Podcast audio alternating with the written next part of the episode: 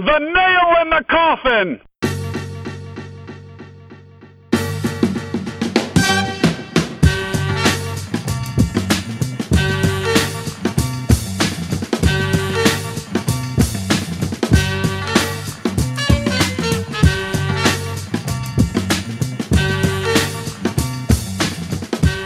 Welcome to the Nail in the Coffin. I'm Tom. He's Travis. And hey, what do you know? It's the day after MLK Day.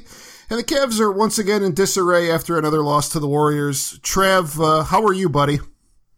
Eh, you know, I've been better.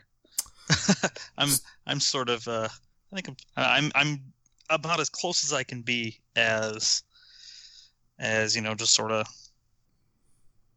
done for lack of a better term we'll uh, we'll get into that. You sent me a text message today that I found a little bit surprising. I, I did the uh, the blinking white guy uh, meme, basically uh, sitting at my desk. But uh, we uh, we also are joined tonight by our old friend of the show, Nick Carrabine. Seabone, how are you, sir? Good. How are you guys? All right. Um, Fantastic. You know, I, I went digging into the archives and figured out this afternoon the last time that we had you on the Cavs had just lost to the Warriors on MLK Day, and they were two days away from firing David Blatt. So I don't know if that means that Ty Lue should not be picking up his phone anytime soon over the next few days. But uh, here we are once again. Uh, Nick, let's start with yeah, you. You guys, you, you guys always uh, ask me to come on when it's rock bottom because uh, I could like like you said, I was on uh, right before David Blatt got fired, and I remember this summer you guys asked me to come on. It, it didn't work out, but you asked me to come on right when uh, Kyrie requested his trade. So well, in, in times of duress, show, it means the Cavs are in uh, disarray. Yeah, it's uh, we're we're definitely at that point again. Um, what did you take away from the game last night, if if anything, and where are you just to kind of get the scene set for us here. Where do you stand on where the Cavs are big picture right now? Well, I guess it depends on what you mean by big picture. I mean, do I still think we're the best team in the East? Probably, I do. But do we have any shot of winning another championship? As currently constructed, there's absolutely no shot. Um, I, you know, first of all, if you would have told me back in September, October that we'd be coming in about eight and a half games behind Boston and three and a half games behind Toronto and sitting in the third seed. or only about a game and a half away from the fifth seed. I would have called you guys crazy, but um, you know, it's another January blues. It's the fourth straight uh, mid-season kind of meltdown that this team has showed us year after year. But uh, unlike the previous years, I'm I'm not as confident as as we'll get it turned around unless uh, some major changes come uh, come out our way. You know, it's interesting you mentioned that. Um, just because uh, you're not alone in that opinion, and we found out this morning in some of the articles that came out following last night's game. I, I believe Joe Vardon of uh, Cleveland.com and the Plain Dealer, Jason Lloyd of The Athletic, and uh, Dave McMenamin of ESPN. Those are the three guys that travel with the team. They're there every day. Have kind of uh, got the trust of LeBron and uh, some of the other elder statesmen around the team. We we get these stories all uh, basically coordinated. It sounded like there was a almost a mini second press conference last night away from the the the uh, bigger crowd of media assembled for that game, and um, the message we got was pretty much exactly what you just said uh, that uh, is presently constructed. You know, this team's always managed to figure it out in years past, and uh, might want to make a, a, long, hard look at the roster this year because there's no guarantees that's going to happen. Trev, what uh, what did you uh, take away from those stories leaking out this morning? Um, I don't know that I really took a whole lot from them. I, I took that the players are are being more candid and honest than maybe you'd normally expect them to be. Um, I don't know that my opinion of the Cavs, quite frankly, has a whole lot to do with the actual Cavs. Um, I think it has far more to do with Golden State. And Golden State, obviously, the game yesterday was fairly close, and I'm not even taking a whole lot from the game yesterday. Um, it, it's just, I don't know that there's any feasible thing that they could do that would significantly bridge that gap. And the gap is pretty huge right now. And that's not to say, you know, the Cavs aren't going to be pretty damn good, and I think we're probably all sort of in the mindset that until someone proves otherwise, we're taking the Cavs to the Eastern Conference or taking the Cavs through the East, right? So it's one of those things where it's just it it just is what it is. We're not going to be able to. I don't see any plausible way we catch up with Golden State. The only way I see the Cavs winning a title is if something happens to Golden State where I don't know someone gets hurt or they somehow get bounced by Houston, which I also don't really see happening. Um, it, it's just one of those unfortunate situations where they're. I just don't think they're good enough, and I don't think they can be. Well, the sad thing is, I'm not even so sure we can keep up with Houston either. I mean, even if something were to happen to Golden State, um, I'd like I- my chances a little bit more. I'd like my. I actually like my chances a lot more in that case. Um, I, I think what the biggest problem for the Cavs right now, and uh, they got a lot of dead weight on their team right now. Um, and I, I I know Tom, you follow me on Twitter, and I, every single game, I am pleading for someone to tell me why J.R. Smith and Jay Crowder continue to get the minutes that they're getting. J.R. Smith is averaging the second most minutes on the team, and I mean he is not being productive whatsoever on either end of the floor. Um, you got Jay Crowder who came in. I thought Jay Crowder was going to be a very underrated piece to our team. I thought he was going to be kind of that pit bull, that uh, tough physical presence, and he's just almost as non-existent as J.R. Smith. And um, I think I think I don't know what you can do to add to this team, but I think you might have uh, some success with um, if you get you know maybe not get rid of some of the guys, but you know start playing some other guys over, you know Jr. and Jay Crowder, and you know kind of uh, addition by subtraction type situation. Yeah, what? Explain to me what the deal is with this, because you know maybe in the context of trying to compete with Golden State, this is just shuffling deck chairs in the tit- on the Titanic. But you know, at the beginning of the season, we saw Dwyane Wade in the starting lineup, and that very clearly wasn't working. And Ty Lue had no problem within two weeks pulling the plug on that, moving Dwyane Wade to the bench, putting Jr. back in the starting lineup, and I mean, as you said, you know, JR is not really figuring it out, and all the struggles that he had last year continuing on to this season. Um, uh, but Dwyane Wade's looked great pretty much off the bench running that second unit. But for whatever reason, it seems like we've been going for a solid three weeks, probably closing in on almost a full month now with um, a rotation that is not working. And it feels like there's an obvious solution here. I mean, the second unit during that big winning streak that the Cavs had looked absolutely phenomenal. And Tristan comes back, gets put into the second unit, takes Channing Frye's minutes, and the second unit goes off a cliff. And um, I agree with you in that Jay Crowder has not looked like a good fit with the starter with the starting lineup and the starters there. Uh, Jr. the same thing, and yet game after game after game, it's just I, I I'm just baffled as to why it, it, it, it seems like Ty Lue's almost been so hard headed about this when he was very willing to be flexible and mix things up earlier in the year. Well, I think another issue going on off all that. I mean, I, I, the coaching. I mean, uh, you know, just everything you said. I mean, you got to wonder if Ty Lue gets it. I mean, he's struggling mightily with rotations. Um, he clearly is not sticking with what was working for the month of uh, games where Tristan Thompson wasn't there, and um, you know, even you know, Tristan has been playing better individually the last couple weeks, but I mean, even with that, I mean, he's not making his teammates any better. He's not spreading the floor. He's not uh, doing anything offensively. Um, he's he's doesn't have a good pick and roll game. I mean, one of the things that they were so successful with before was you know that you had Frye and Korver both on the wings who could you know pick and pop and you know knock down threes, and Thompson doesn't give you that.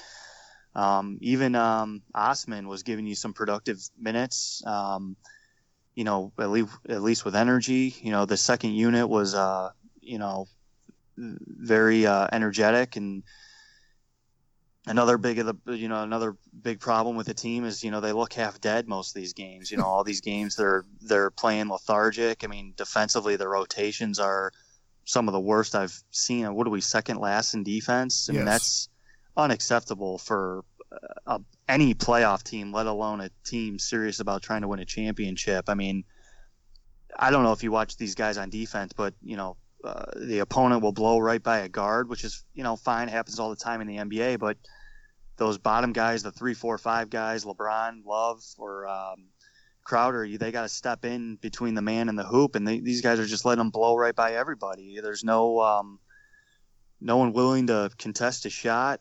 You know, they I mean they got problems up and down the roster and, and all over the place, and I'm not sure. You know, if Ty Lue is cut out to, to, you know, tell these guys what the problems are, or if he's just creating a culture where, you know, he's just accepting, uh, you know, people to mail it in every night and expect to turn it on in May. Yeah, I think it's they're they're sort of in a weird position where it's it's a bad combination of age and effort and scheme. Like everything right now seems like is is pointing in the wrong direction. Um, age you can't really fix. Obviously, effort is a is a conscious decision, and scheme, well, I mean, it kind of is what it is at this point. I don't know that this isn't.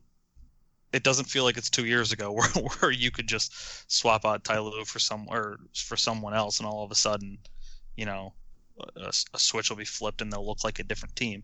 I I know record wise they're kind of at the same point, and it was right around this time in the season, maybe slightly earlier in the season. Um, but I don't think that's the solution for their problems either. I don't. For all the complaints that we have, does anyone see like a plausible solution, like something that's actually that could actually come down and fix it? I would well, make it noticeably better.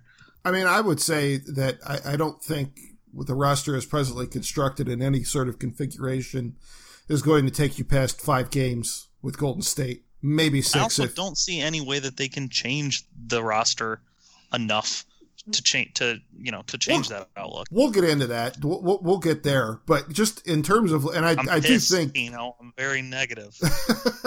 I know, and you've got every reason in the world to be, but you know, we'll uh we got the trade deadline coming up here, and then I'm convinced that something will happen between now and then. I mean, it's just kind of the Cavs mo. They they make a move midseason. Uh, I think by this time last year they had already brought Korver in, but um, you know, earlier trade deadline this year than than past years, so that's something to keep an eye on as well. But just kind of looking with the roster as it's constructed now, um, I do feel like there there could be a revival, especially with the second unit uh, to some degree.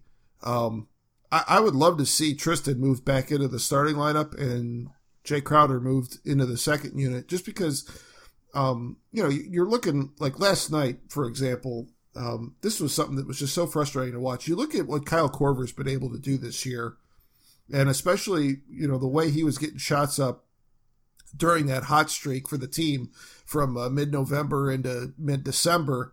Um, I mean, he can't even get a, a shot off on the perimeter uh, because the way Golden State's defending him, and, and they're able to switch guys, and you know, it, it, in that position, it was a play where in the past you would have Channing Frye setting a screen, and then you know he draws attention away a little bit because you have to be able to honor him on the perimeter because he can also shoot the ball. Um, and that frees up Korver. And what you're seeing last night when Tristan's setting those screens, nobody's thinking twice about leaving Tristan Thompson unattended. So now Korver gets covered up and he can't even get a shot off. And, um, you know, I know Jay Crowder hasn't exactly been quite what he has been uh, last year, especially uh, from the outside, but he has a shot that you at least have to acknowledge to a certain degree. Um, that's just one example. And, you know, Sebo, back to what you were saying with, with J.R. Smith, I, I just, I'm kind of baffled as to where he's at this year and, and, and what's going on. I mean, obviously he wasn't happy i i by all accounts getting moved out of the starting lineup, but that got rectified in short order. And, um, I- just, I don't know where you go f- with, with him. Well, have have you ever seen J.R. Smith this gun shy? Yeah, I mean, that's, he is he is that's what irks me. I mean, like I don't care if he is jacking up 15 threes a game. I mean, he's not even doing that. I mean, at least make guys guard you. He's he's catching the ball wide open and he's standing there until a defender comes at him and now he now he's trying to drive to the hole all the time and it, it, he played decent. I'd actually say last night. I mean, he had what 8 points and he was driving the hole. He looked a little bit engaged, but I don't. I don't even think he took a three last night. No, um, I could be wrong, but I mean, most games he is. I mean, he is just standing out there on offense, and I.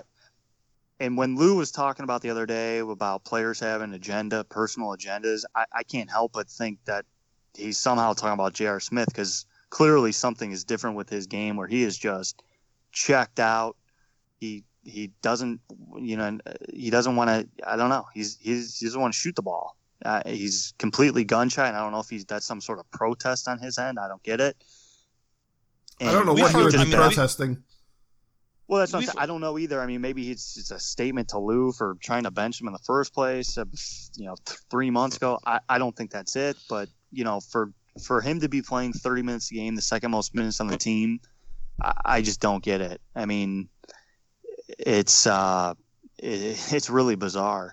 He was a guy though that like when he for the last couple years, um, even when his shots weren't falling, I think everybody was pleasantly surprised with the effort they got out of him on defense. Like he turned into a pretty respectable wing defender. Um, he tr- he played hard even when his shots weren't falling, and it seems like that I, I think kind of fed in they, they kind of fed off of each other and we've heard that you know forever that um, being effective on defense can translate into offense and all that shit but it almost seems like it, it i'm not sure which one is having an impact on the other um, but it sort of seems like those are related on the opposite side now and it's not at all the J.R. that we grew accustomed to. It's almost like it's not even like the J.R. that we saw before he was in Cleveland, where you know he was kind of a knucklehead. Because um, even then, he was still going out trying to score every night.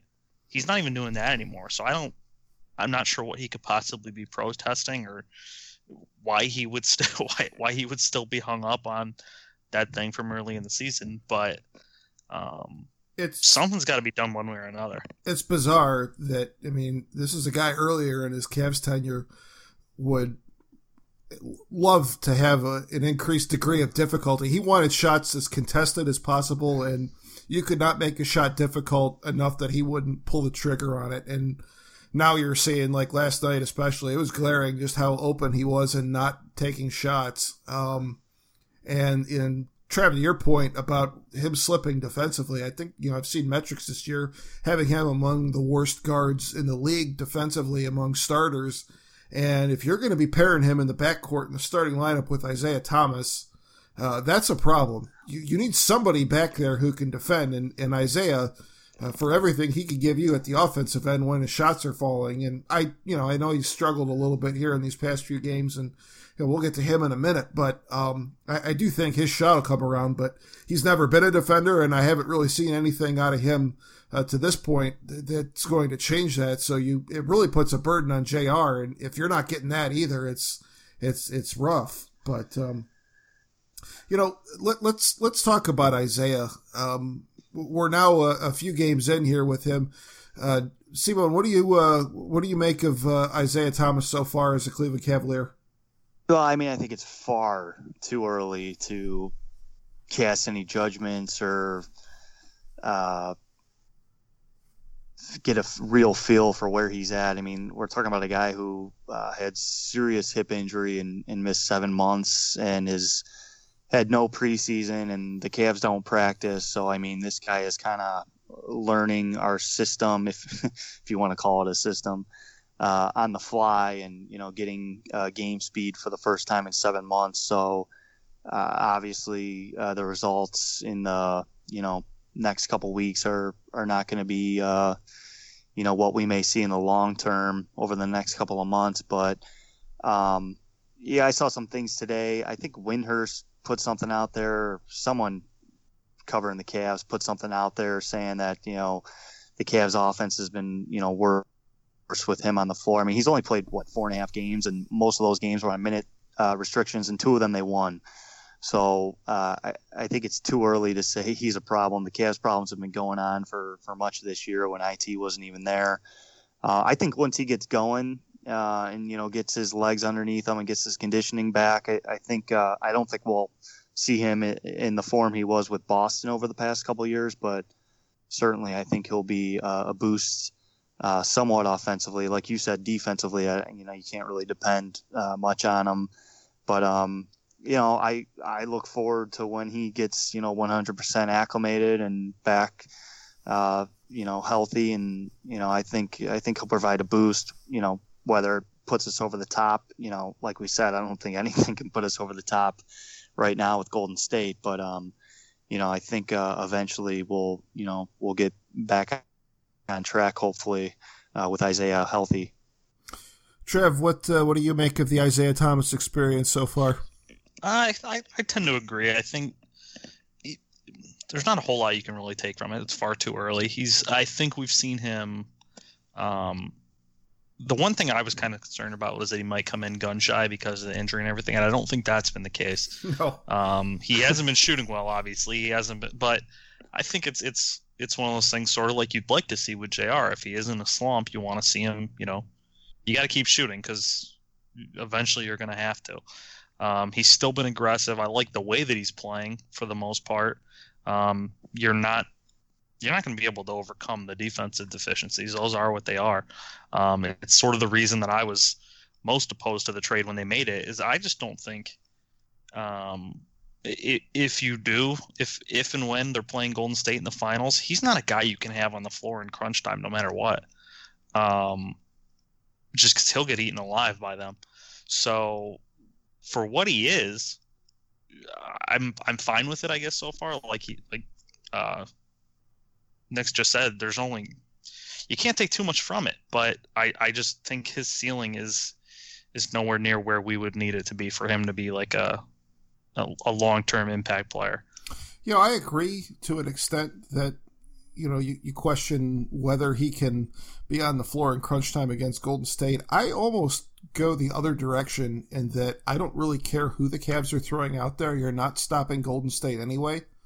Um, so to put as many guys that can score, load up on scorers and and pray for rain. Uh, yeah, there's probably some validity to that. That might be fair. Um, I'd still like, I'd still prefer probably one of those. I mean, we saw it from Shump for, forever ago. Who knows if we'll ever see it again? Um, we even saw it from Jr.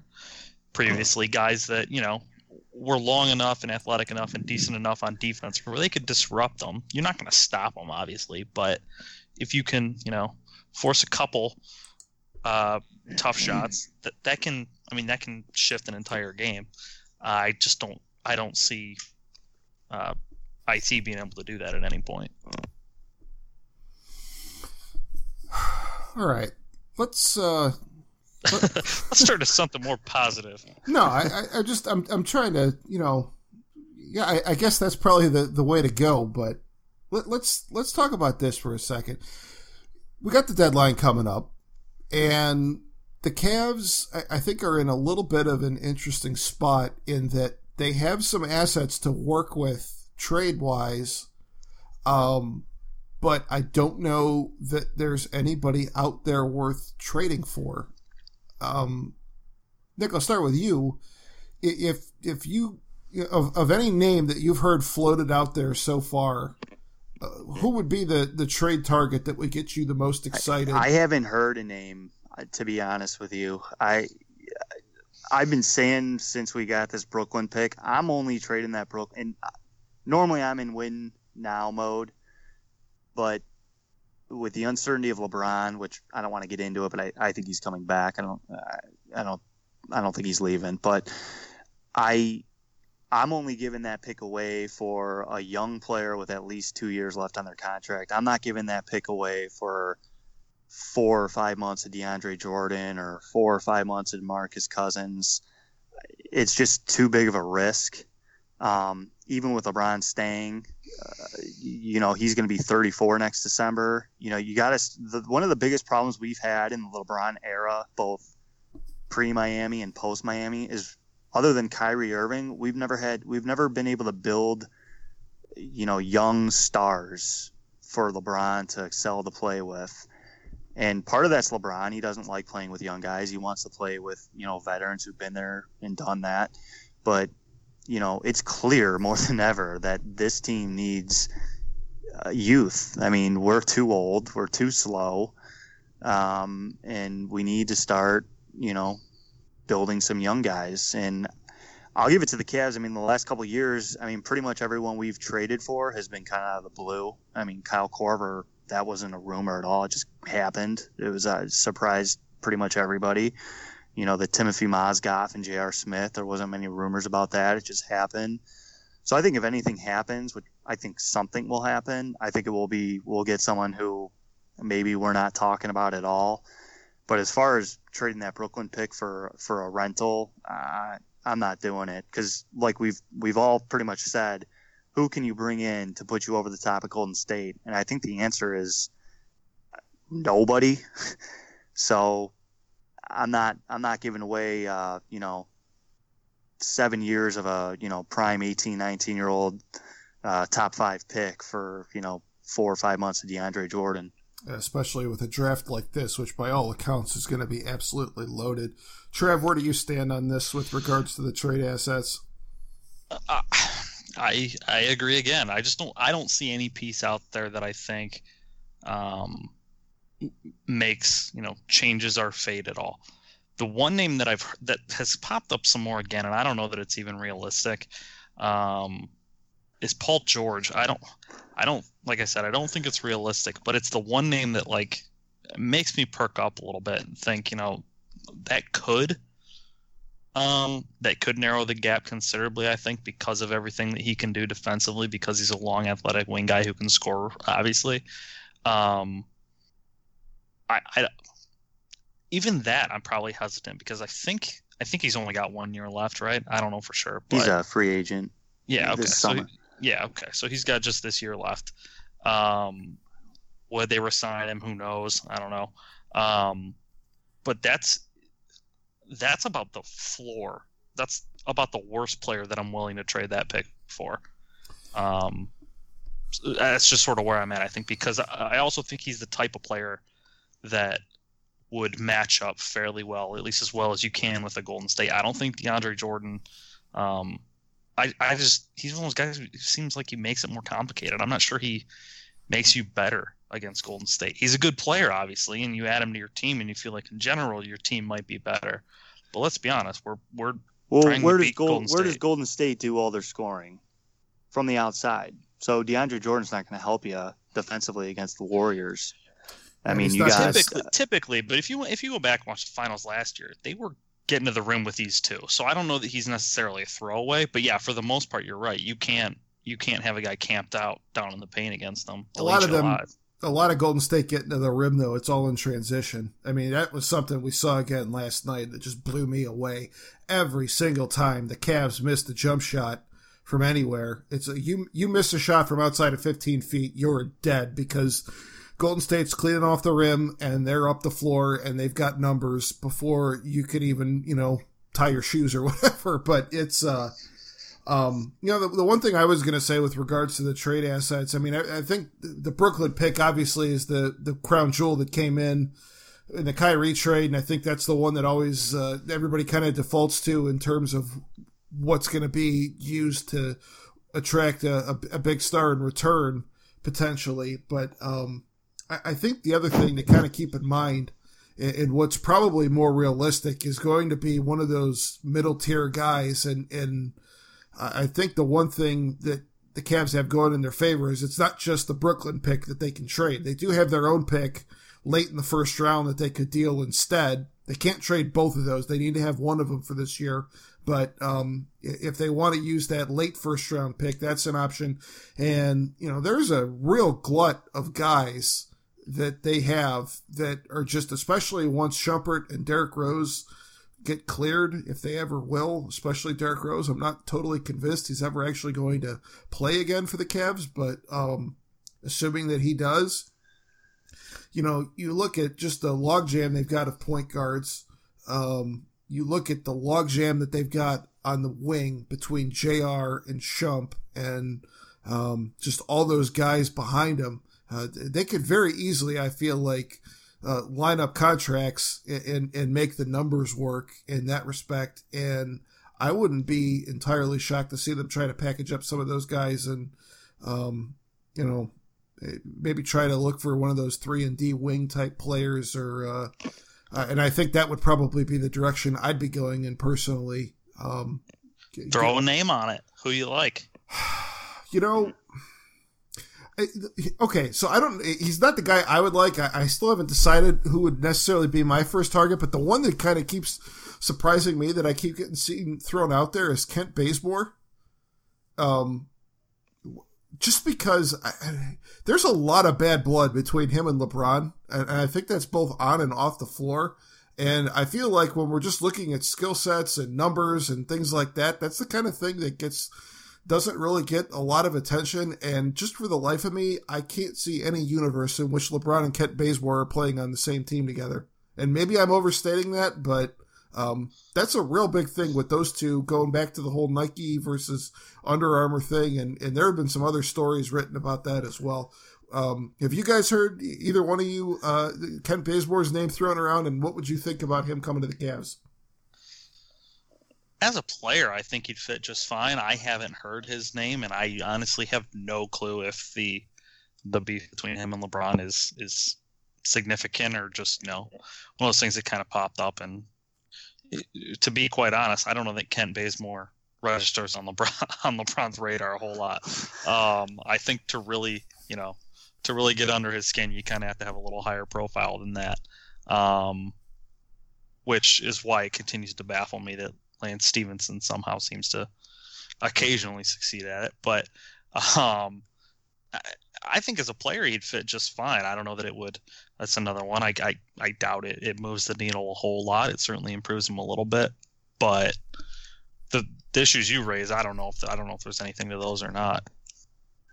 Well, they remember last year they worked out Lance Stephenson, so um, before Stephenson went That's back to right. Indiana. I'd forgotten That's all right. about that. I Yeah, totally and forgot they- about that. They worked him out, and um, I, you know, I I haven't heard too much about Kent Bazemore. I, I heard uh, Wesley Matthews' name get uh, thrown around. Um, you know, obviously you hear uh, DeAndre Jordan's name. Uh, the the whole Demarcus Cousins thing. I mean, why would New Orleans do that? Um, so I think he's out.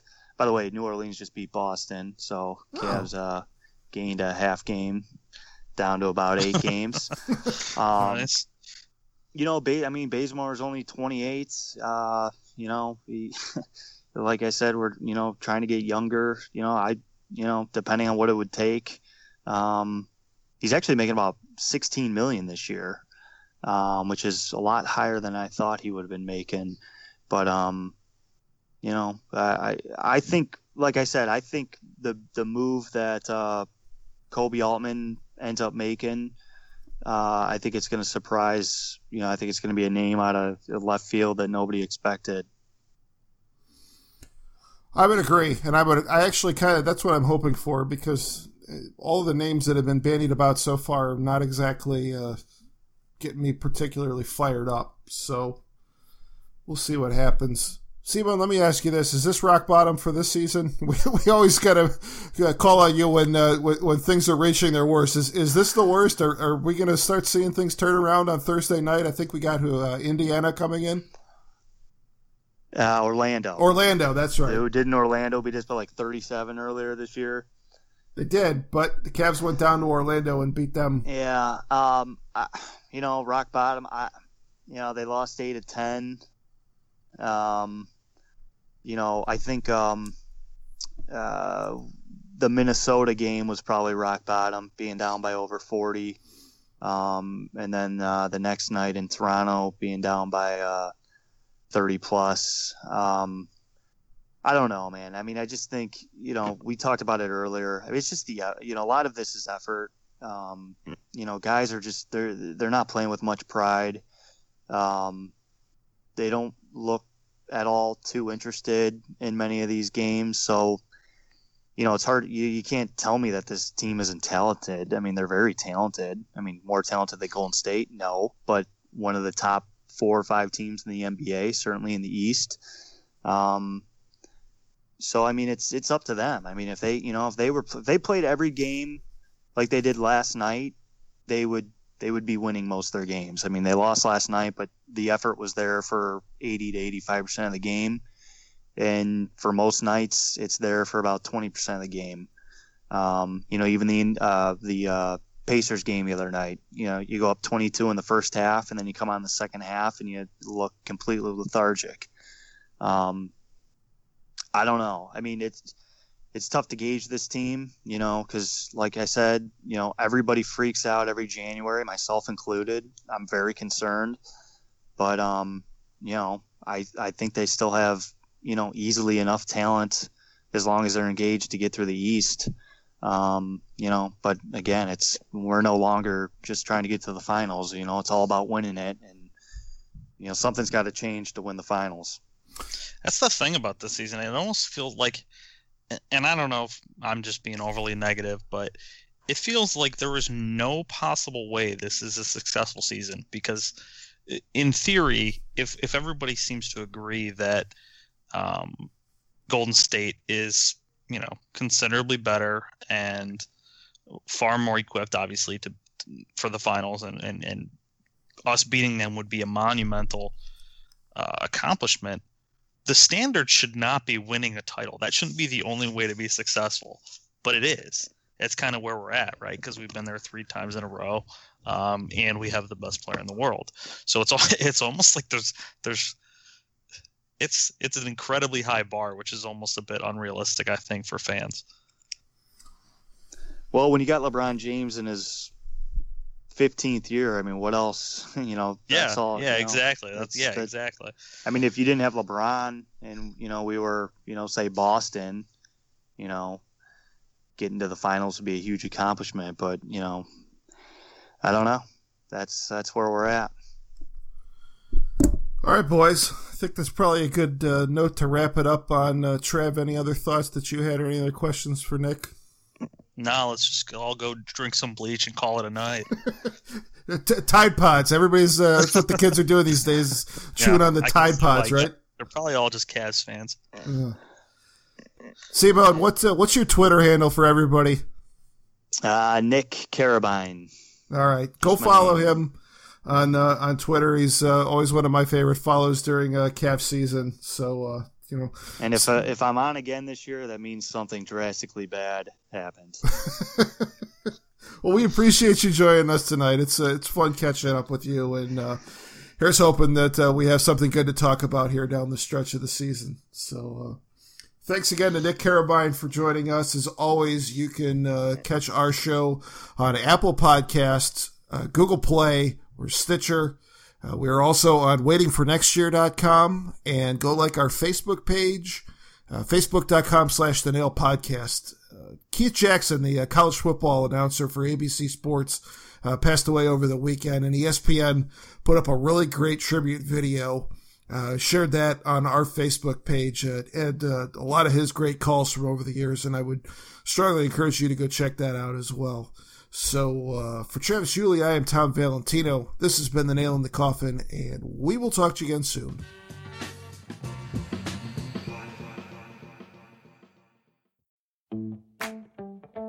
Running should be simple. Just put on your shoes and go.